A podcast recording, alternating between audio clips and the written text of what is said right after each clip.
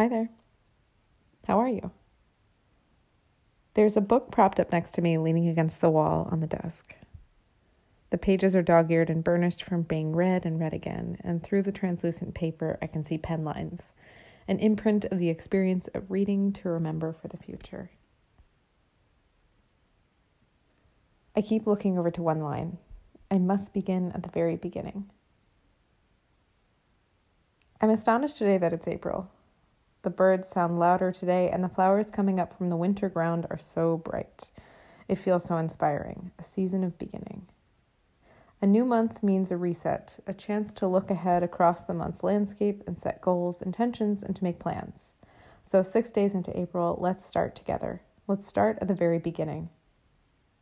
Tomorrow marks the start of a brand new class, one that I'm so excited to share with you. Beginner's Journaling is a four week session all about beginning if you are craving a container of community and accountability, this class is for you. We will go slow but steady and set the foundation for your practice to bloom alongside all that's growing already this spring. Later in the month, learn pamphlet stitch sewing and make your own journals. This class is great if you're interested in bookbinding but you've never made a book before. Another great way to start at the beginning. And last, as spring emerges, so too do our celebrations. Join along for a very special Earth Day journaling class in celebration of this wild and beautiful terrain we live on on Thursday, April 22nd. Whatever it is, whatever you're doing, remember you can always continue. You can always start, and now is the moment for beginning. Sending you much love this week and all weeks. Until next week.